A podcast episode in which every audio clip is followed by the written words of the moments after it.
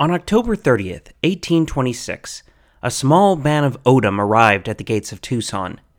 Acting on instructions from Presidio Commander Manuel de Leon, which in turn had come to him from the governor of Sonora, they had news to report. Recently, the O'odham, who lived near the Gila River, had been visited by strangers, white men who claimed to have come to trade with the natives for horses and mules. Though they came from New Mexico, these men were not Mexican. Rather, they were what the Mexican authorities had warned them about Norteamericanos, or Americans. Leon quickly informed Mayor Ignacio Pacheco, who shot a letter to the governor. The commander also sent out a subordinate and a small detachment to find and investigate these strangers. But once at the Gila, the soldiers were informed that the Norteamericanos had departed three days earlier. Probably to the Mexicans' dread, the O'odham cheerfully reported that the strangers were friendly and had supplied them with gifts. They also passed along a report that the men had come on the advice of Antonio Narbona, the governor of New Mexico himself, who supposedly told them that they could find beaver along the Gila River. State historian Thomas Sheridan identifies the 16 member party as being led by Ceran St. Vrain and William Sherley Williams. The latter is better known to Arizonans as Old Bill Williams, mainly because he has a river, mountain, and city named after him. However, they were not the first, nor would they be the last party of Norteamericanos crossing through Arizona in search of either beaver or a route to someplace more inviting. As pressing a concern as that was, however, it would have to take a number to all the other pressing concerns, as citizens in Tucson and Tubac had to figure out what life was going to be like now that they were citizens of this thing called Mexico. As with everything else related to life in the Sonoran Desert, it would not be a smooth or easy process. I'm your host, David Rookhausen, and you are listening to AZ, the history of Arizona. Episode 16 Life Goes On. For now. Last week, we took a high level, top down view of the factors working against Mexico between independence and the Mexican American War a couple decades later. Now it's time to press rewind while also zooming in to see what the first decade of post independence meant for those living on the extreme northern periphery of the Pimeria Alta. Just keep in mind those broad historical forces rapid political change in Mexico City, calls to secularize the missions, lack of funds and supplies making it to the frontier, and the looming threat of the U.S., as they are the backdrop everything is playing out against. However, at first, to paraphrase the immortal words of the Beatles, la la la la, life went on. Historian James Officer starts off his section of Arizona post independence by noting the installation of new priests at San Xavier del Bac and Tumacacori after the current ones both passed away.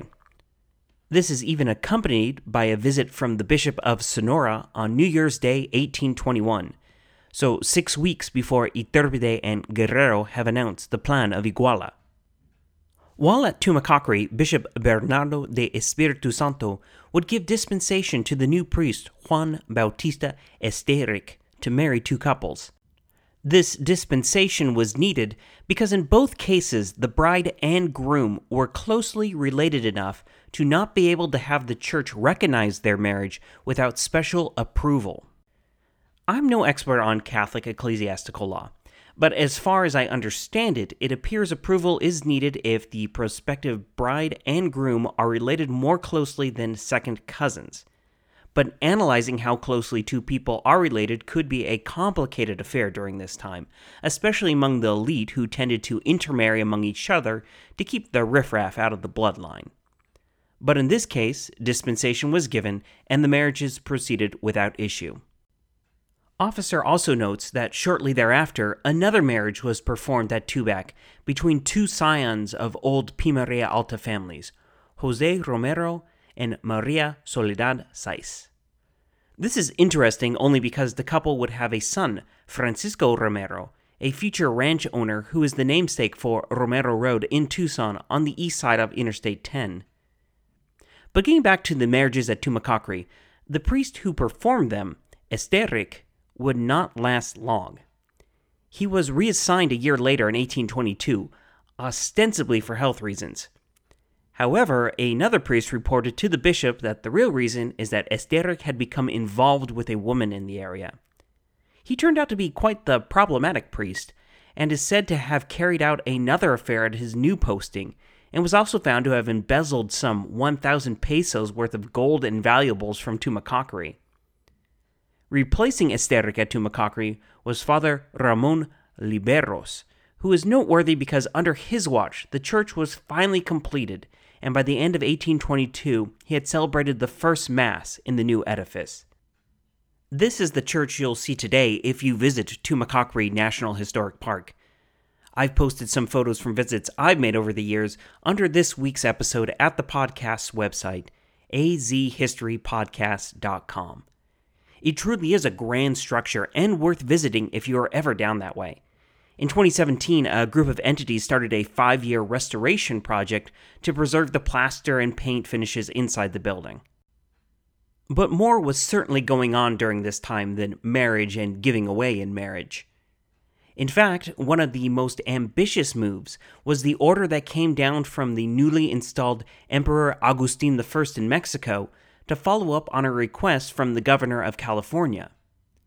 That's right, the government wanted a new, safe mail route linking the Pimeria Alta to the Pacific coast. Seeing as Anza had now been in his grave for more than 30 years, the job had to fall on new shoulders. Military governor for Sonora, Sinaloa, Colonel Antonio Narbona, who we discussed briefly last week as part of the confusing shuffle of leaders and responsibilities, tapped Captain Jose de Romero of the Tucson Presidio for the job. Setting out from Tucson on June 8, 1823, Romero and the contingent with him would actually reach the California missions in mid July. The amusing side note to this story is that shortly after they had left, wild rumors reached Tucson's temporary commander, First Ensign Antonio Comaduran, that Romero and his party had been wiped out by hostile Quechans. Comaduran would actually write to the governor of California in September 1823 to request permission to lead a group of soldiers to the far side of the Colorado River to exact some revenge.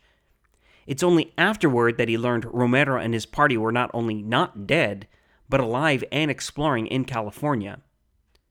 The Romero expedition would actually last until the winter of 1825 1826.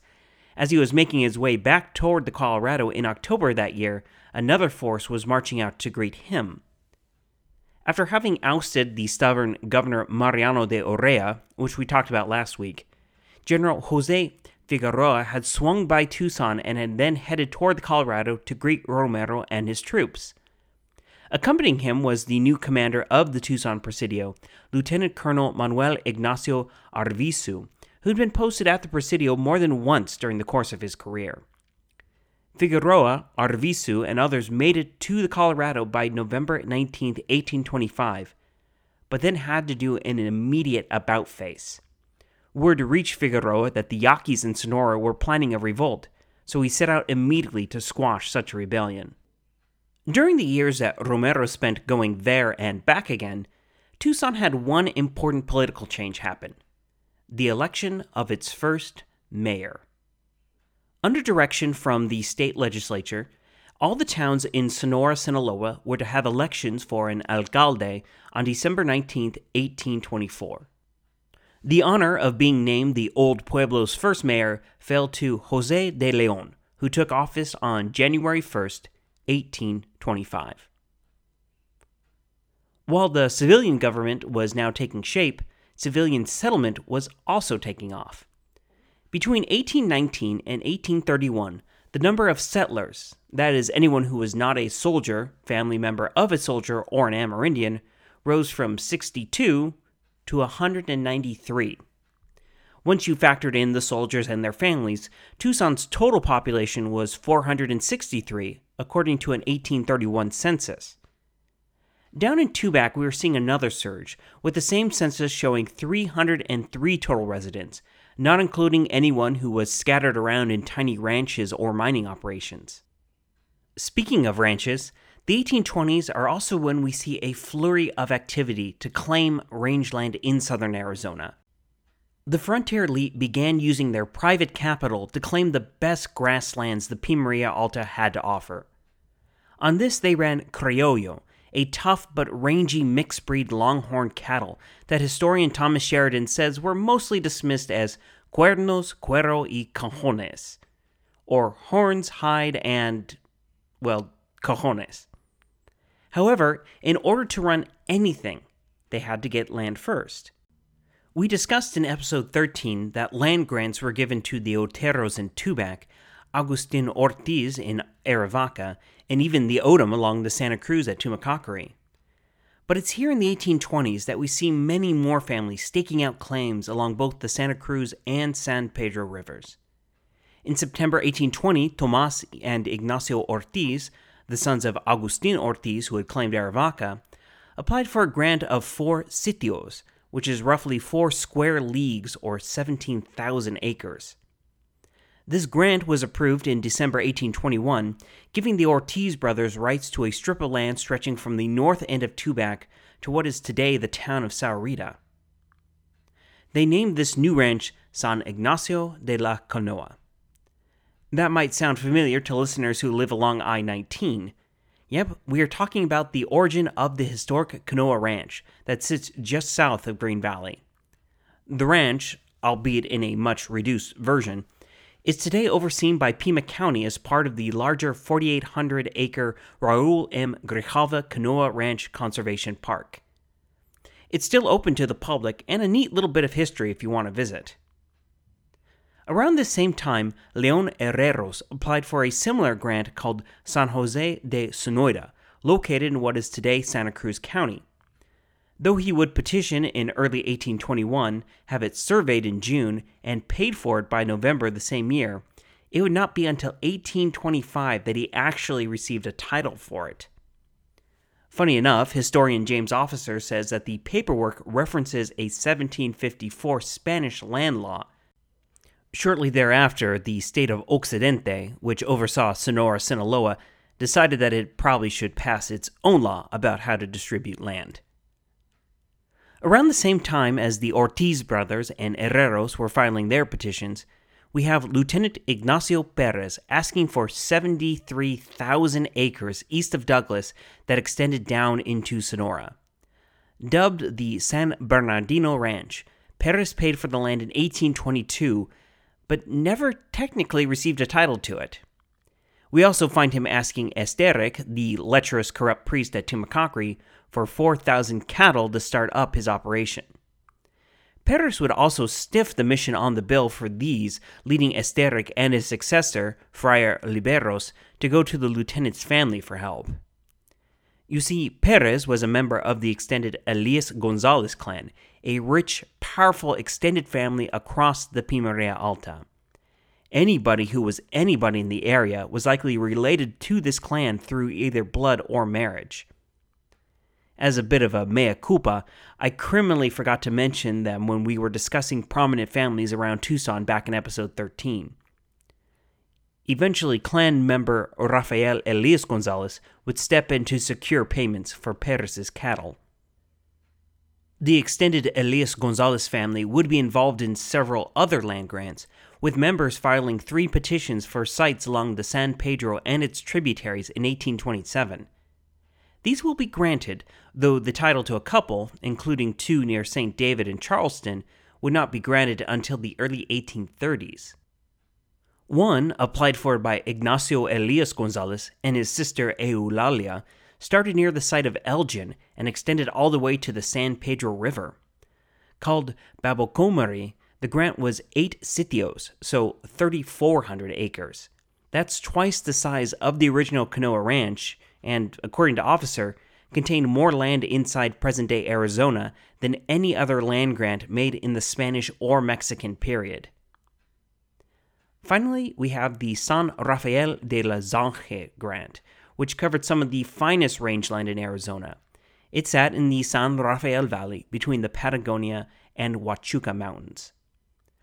The one hiccup with this is that the original petitioner, Manuel Bustillo, actually lost the land when he was outbid at public auction, which for some reason was the final step in the land granting process.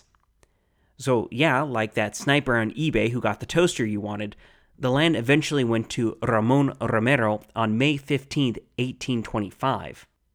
However, the title actually was written to, quote, Ramon Romero and other shareholders, their children, heirs, and successors. Of course, this title would be problematic later on when people raised the valid point on how exactly they could prove they were a shareholder when their names weren't actually on the title. But with these grants in place, Mexican control was extended more firmly over much of the Santa Cruz and San Pedro River valleys. However, Sheridan makes the point that had the grants come maybe 20 years earlier, under the full protection of the missions and the presidios, these ranches might have flourished. As it was, they had the misfortune of coming right before the disintegration of both those institutions. And that meant there was no one to help when the Apaches eventually came sweeping down again. But since the Elias Gonzalez family didn't have modern history books to tell them they were about to get socked hard on the nose, we'll leave them there, content with their purchases. Because now it's time to turn around and talk about what we started today with the arrival of the Norte Americanos. As we talked about last week, once merchants had made it to Santa Fe, they found that the rivers and streams of the Southwest were alive with beavers. Driven by a centuries old insatiable market for beaver pelts to make men's hats and other apparel, the presence of these aquatic rodents meant there was money to be made. Trappers poured into New Mexico and then upward into Colorado and even Utah looking for the so called hairy banknotes. Those who followed began to look west and south instead of west and north for new trapping grounds. Historian David J. Weber reports that in 1826 alone, 100 different trappers were along the Gila River and its tributaries in southern Arizona. Now, that might sound strange to us today, mainly because the Gila is a dry riverbed the majority of the year. But that's only after a century and a half of irrigation, farming, and dams have drained the river most of its strength. The first trappers described the Gila as, quote, a beautiful clear stream about 30 yards in width, running over a rocky bottom and filled with fish, end quote. And like the other watersheds in the area, it was teeming with beaver. The same with the Salt River. Though obviously that no longer holds true today, I will note that beaver are actually well distributed in Arizona. A fun news story from March 2019 was about a beaver found napping on an old chair in an SRP canal in the Phoenix area after somehow working his way into the system. I'm serious, look it up. The pictures are adorable. Anyway, the trappers that followed Beaver into Arizona were a motley group, characterized by Sheridan as, quote, a ragtag collection of misfits, adventurers, and businessmen romanticized by later generations as mountain men. There was no organization or leadership, but rather they came in waves, trapping and interacting with the natives as much as they dared. There is no firm consensus, as far as I can tell, about who the first trappers to make it into Arizona were. One candidate is Ewing Young, who is supposed to have made a trip in 1824. I say supposed to because he kept no journal of his expedition because trapping in Mexican territory was technically illegal, so having written evidence was a bad idea. Young, originally a carpenter from Tennessee, is said by Sheridan to have crisscrossed Arizona more than anyone else. He was reviled by Mexican officials, who thought of him as a smuggler and scoundrel and called him Joaquin Yun. But he may be the first American to trap along the Salt and Verde rivers, as well as follow the Gila to its mouth. Young would also pioneer a trail from the Verde all the way to California. The other contender for first in Arizona is Sylvester Pattie and his son James. James, all of 20 when he arrived in Santa Fe in 1824, actually wrote an account of his travels. Though undoubtedly exaggerated, his story helps fill in the narrative somewhat. It actually starts with James and others being granted a license to trap along the Gila after the daring rescue of the beautiful daughter of the former governor of New Mexico from raiding Comanches. So you can see why we might want to remain a little skeptical. No matter how it came about, James and Sylvester Pattie received a license to trap along the river they called the Gila. In late 1825, they crossed into Arizona to find, quote, exhilarating prospects when it came to beaver. The group managed to catch 250 that winter while along the San Francisco, Gila, and San Pedro rivers. Pattie also gives us extensive, though again exaggerated descriptions of Arizona, filling his account with bears, panthers, bloodthirsty Indians, wild hogs with giant tusks that were bigger than you could possibly imagine, known to us as javelina. By April 1826, Pattie and his group were back in New Mexico. But their presence hadn't gone unnoticed. After receiving news of the expedition, Governor Simon Elias Gonzalez, yes, this family really is everywhere, sent a reminder to Presidio commanders that they were to send monthly reports of any presence of foreigners on Mexican soil. The O'odham were also enlisted in this effort, asked to relay information about any contact they may have had with Norte Americanos, as well as a charge to instruct any foreigners they met to go directly to Tucson to provide identification papers and a destination. As you might imagine, many of these mountain men ignored that last bit.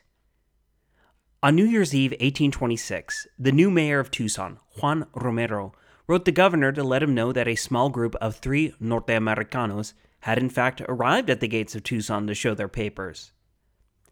Much more telling is the fact that the O'odham had let Tucson know of at least two other companies who had passed along the Gila without stopping at the Presidio. Historian James Officer does point out, though, that the New Year's Eve arrival is probably the first time that anyone in Tucson had ever actually seen a Norte Americano. That same winter of 1826 1827, James Pattie was back in Arizona.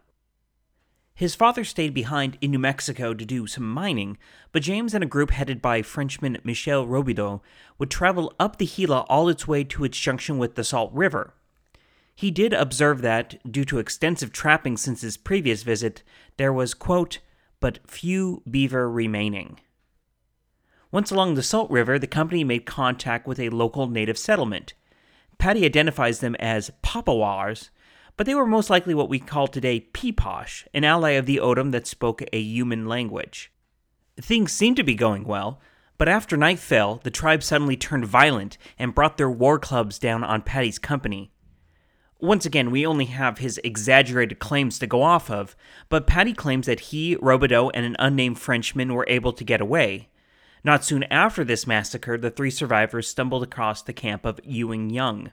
They then led the men back to the native camp and retaliated in kind, killing, again according to Pattie, 110 of them. This is the most deadly encounter between trappers and native tribes that we are aware of, but in general, the natives were always less than welcoming. As they traveled through the Apacheria, Pimeria Alta, and beyond, many of the natives viewed the trappers with suspicion. Sheridan says that the trappers, who are usually well armed and harvested the beavers themselves, must have seemed more like invaders than traders. Ewing Young was noted for constantly fighting with Apaches and Mojaves in his quest for pelts, so it's no wonder that the default response was often trying to kill them or drive them away. Pattie, however, would not be deterred. Further exploration saw his company follow the Gila all the way to the Colorado, and then north and having a violent encounter with Mojaves near the Bill Williams River. He would keep heading north and definitely see the Grand Canyon. Eventually, he would emerge back onto the Great Plains before turning south to return to Santa Fe. Once he got there, he was told his license had been valid for only a previous expedition, therefore, all the pelts he had collected this time were deemed to have been illegally obtained and were confiscated by the New Mexican governor. Smarting over this, Pattie and his father would try their hand once again, setting out in late 1827 or 1828. Different sources give me different years, so it's hard to make an exact determination. They would ascend up the known path of the Gila and follow it to the Colorado. However, here, luck was against them yet again, as hostile Quechans stampeded their horses. With few options left, the group made canoes to float down the Colorado, hoping to reach Mexican settlements along the river to the south. Along the way, early state historian James H. McClintock writes that they added to their bountiful harvest of pelts so much that a whole other canoe had to be constructed to hold them. But the Colorado, she is a fickle mistress, with tidal bores near the Gulf of California that are notoriously hard to navigate. The party was forced to beach their canoes. They buried their collection of furs and other materials and set off overland for Mexican settlements in Southern California. Things didn't go so well for them. Mexican authorities took them as invaders, which, in fairness, they kind of were, and had them imprisoned in San Diego. Pattie recounts that they were treated severely, and he was not even allowed to see his own father, who died during their captivity. Eventually, his skills as an interpreter and his knowledge of inoculation during an outbreak of smallpox set the younger Pattie free. He and a small party found the cache of beaver pelts that they had buried alongside the Colorado, but by now they had been ruined by water and were worthless. Over the next year or so, he traveled up and down California and then eventually to Mexico City itself to petition for redress of his losses and grievances, though this would come to nothing. Eventually, in 1830, he would return to the United States without a penny to his name and nothing to show for his years of effort. While trappers were busy along the Salt and the Gila, there were other expeditions starting to encroach on Arizona. In the fall of 1826, a man named Jedediah S. Smith led a group down what he called the Adams River, after President John Quincy Adams, but what we now today know as the Virgin River. They would proceed down the Colorado and then cross into California, eventually making it to the Mission of San Gabriel near Los Angeles. Smith, too, would be incarcerated by Mexican authorities, but ultimately released. He would return to the land of the Mojaves, but early historian Thomas Farish says these now attacked his party at the instigation of Mexicans. Smith lost 10 men and most of his supplies, but managed to escape. Unfortunately, his luck would run out further east when he would be killed by Comanches. McClintock also gives passing reference to a quote unquote considerable party being led by a Dr. Anderson in 1827 that passed along the Gila on the way to California. He doesn't give any other details besides noting that they were hospitably greeted by the Pima and Maricopa without incident. Sheridan remarks that these original companies, comprised mainly of fur traders, came and went without leaving much more than depleted streams. The heyday of fur trapping was come and gone by 1833, as fashion changed and people began preferring silk to fur. But the trappers were a sign of things to come, with most simply ignoring demands to present passports at Tucson, they highlighted an American attitude of not caring what Mexico claimed to control. Other changes were happening down at Tubac, but not for the better.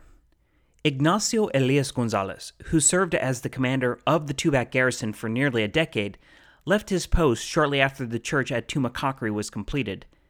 This would be the last time that the Presidio would be manned by a full complement of soldiers under a high ranking officer. On November 1st, 1824, so maybe a year after Elias Gonzalez was gone, Apaches made it to the Presidio and stole away a number of horses. In another sign of things to come, Teodoro Arros, who had succeeded Elias Gonzalez, could not pursue after them because, well, there were not enough horses left. The situation becomes even more dire when you realize that the garrison at this point had dwindled to just three soldiers and four militiamen. Widespread Apache attacks will not resume until the end of the 1820s, but already hostile Apaches were being spotted in the area in numbers that hadn't been seen since the 1770s or 1780s. Very much aware of this threat, Mayor Jose de Leon in Tucson was outright furious when he learned of a decision by the state legislature in March 1825 to exempt civilians from paying taxes that went to support local militias. Not that his pretty much justified indignation did him much good. In 1827, Leon's replacement, Mayor Juan Romero, sent a report to the acting governor where he stated that Tucson was threatened from all sides. The Apaches were reportedly in league with the Papagos and the Yumas, he warned, and the rumor was that they were gathering strength for an attack on Tucson. This supposed coalition never came sweeping down to lay siege to the Presidio, but there is no doubt that Apache raids started heating up again. In 1827 and 1828, raids in the Altar Valley in Sonora caused the abandonment of settlements such as Saric. Romero's successor, Ignacio Sardina, would write to the governor to inform him that an Apache war party had killed three miners in the Sierrita Mountains west of modern Green Valley. The same group then proceeded to raid cattle from all over the Tucson area. In response to these reports, the state of Occidente did create one of those civilian militias we touched on briefly last week. The governor also asked for a report on the situation, to which the political chief for the district of Arizpe gave a frank and grim accounting. First and foremost, he highlighted that Tucson was the most isolated outpost on the Mexican frontier. Then he dove into details about how raids on the Presidio's livestock had reduced it so much that not a single person had more than 25 cattle. These were grazed by day, but then had to be guarded at night. There were still some horses, but they had to be kept under constant surveillance. These conditions, the report said, were driving residents into despair. Then there was the problem of water. During the Spanish era, agreements had been made to apportion three fourths of the Santa Cruz's water to the Pima living in El Pueblito. That meant that there simply was not enough water for Tucson's Mexican population, which had grown while the Pima population had shrunk. Adding to their problems was the fact that raids made it impossible to grow in the Tres Alamos area on the San Pedro River to the east of Tucson. That one area was supplying much of the Presidio's grains and vegetables. Instead, they had to get those from the farmers along the Magdalena River in Sonora. He also expressed his concern that settlers might actually abandon Tucson altogether. He called for 100 muskets to help outfit civilians to defend themselves, in addition to actually keeping a full complement of well supplied, well armed soldiers at the Presidio. These, he suggested, needed to be led by a politically savvy commander who would rather, quote, sleep with his gun than with his wife. Despite this report, these problems will only get worse in the coming decades, as we touched on last week. It's during this time that the governor also ordered the expulsion of all Spaniards, in line with commands coming down from the state legislature to obey the federal order of December 20th, 1827. You might recall from last week that Mexican xenophobia against the Spanish had reached a fever pitch in the late 1820s. Spain didn't do itself any favors by continuing not to recognize Mexican independence and its half hearted stab to reconquer the country that we touched on last week, also. But you might remember that this order hit the Franciscans particularly hard, especially in the Pimeria Alta, which remember covers Arizona and Sonora, where only two priests would be left afterward. One of these two, Friar Rafael Diaz, we talked about last week. He was ousted from San Xavier del Bac, but would return after officially becoming a Mexican citizen. But the order meant Friar Ramon Liberos down at Tumacacori would be expelled, and he would never make it back. Diaz's departure was also a blow to the Amerindians living at El Pueblito in Tucson. Without a firm white hand to speak for them, it wasn't long before Tucson residents began encroaching on their land and water rights. As is usually the case with these things, sometimes the Mexicans would pay for the land, and by that I mean drastically underpay for it, but more often than not, they would simply take it. A civilian administrator oversaw the former Franciscan property and apparently tried to protect the interests of the eight remaining O'odham families at El Pueblito, but he was maligned for his efforts and ended up being only marginally successful. We have the record of an 1828 land transaction between Mexicans and the Apache Mansos for a tract of land that ran between the Santa Cruz and what is today Main Avenue north of St. Mary's Road. This land, which included most of Tucson's Barrio Anita, had been parceled out to the Apaches in 1796. They were selling this to Tucson citizen Teodoro Ramirez. But the commander of the Tucson Presidio and Mayor Sardina conferred with the Apache leaders about the deal to ensure that they were entering into it of their own volition. Finally, they gave their stamp of approval, and the land was turned over at the price of two muskets, four zarapes, a serape being the classic Mexican blanket you think of, a horse, 16 pesos of tobacco, and 10 pesos in cash. This doesn't appear to be a selling Manhattan for some beads situation, but it also doesn't seem to be completely fair to the Apaches. Those Apaches, by the way, were also treated to a little sermon where they were told that since they had entered into this deal voluntarily, they had no right to attempt to recover the land.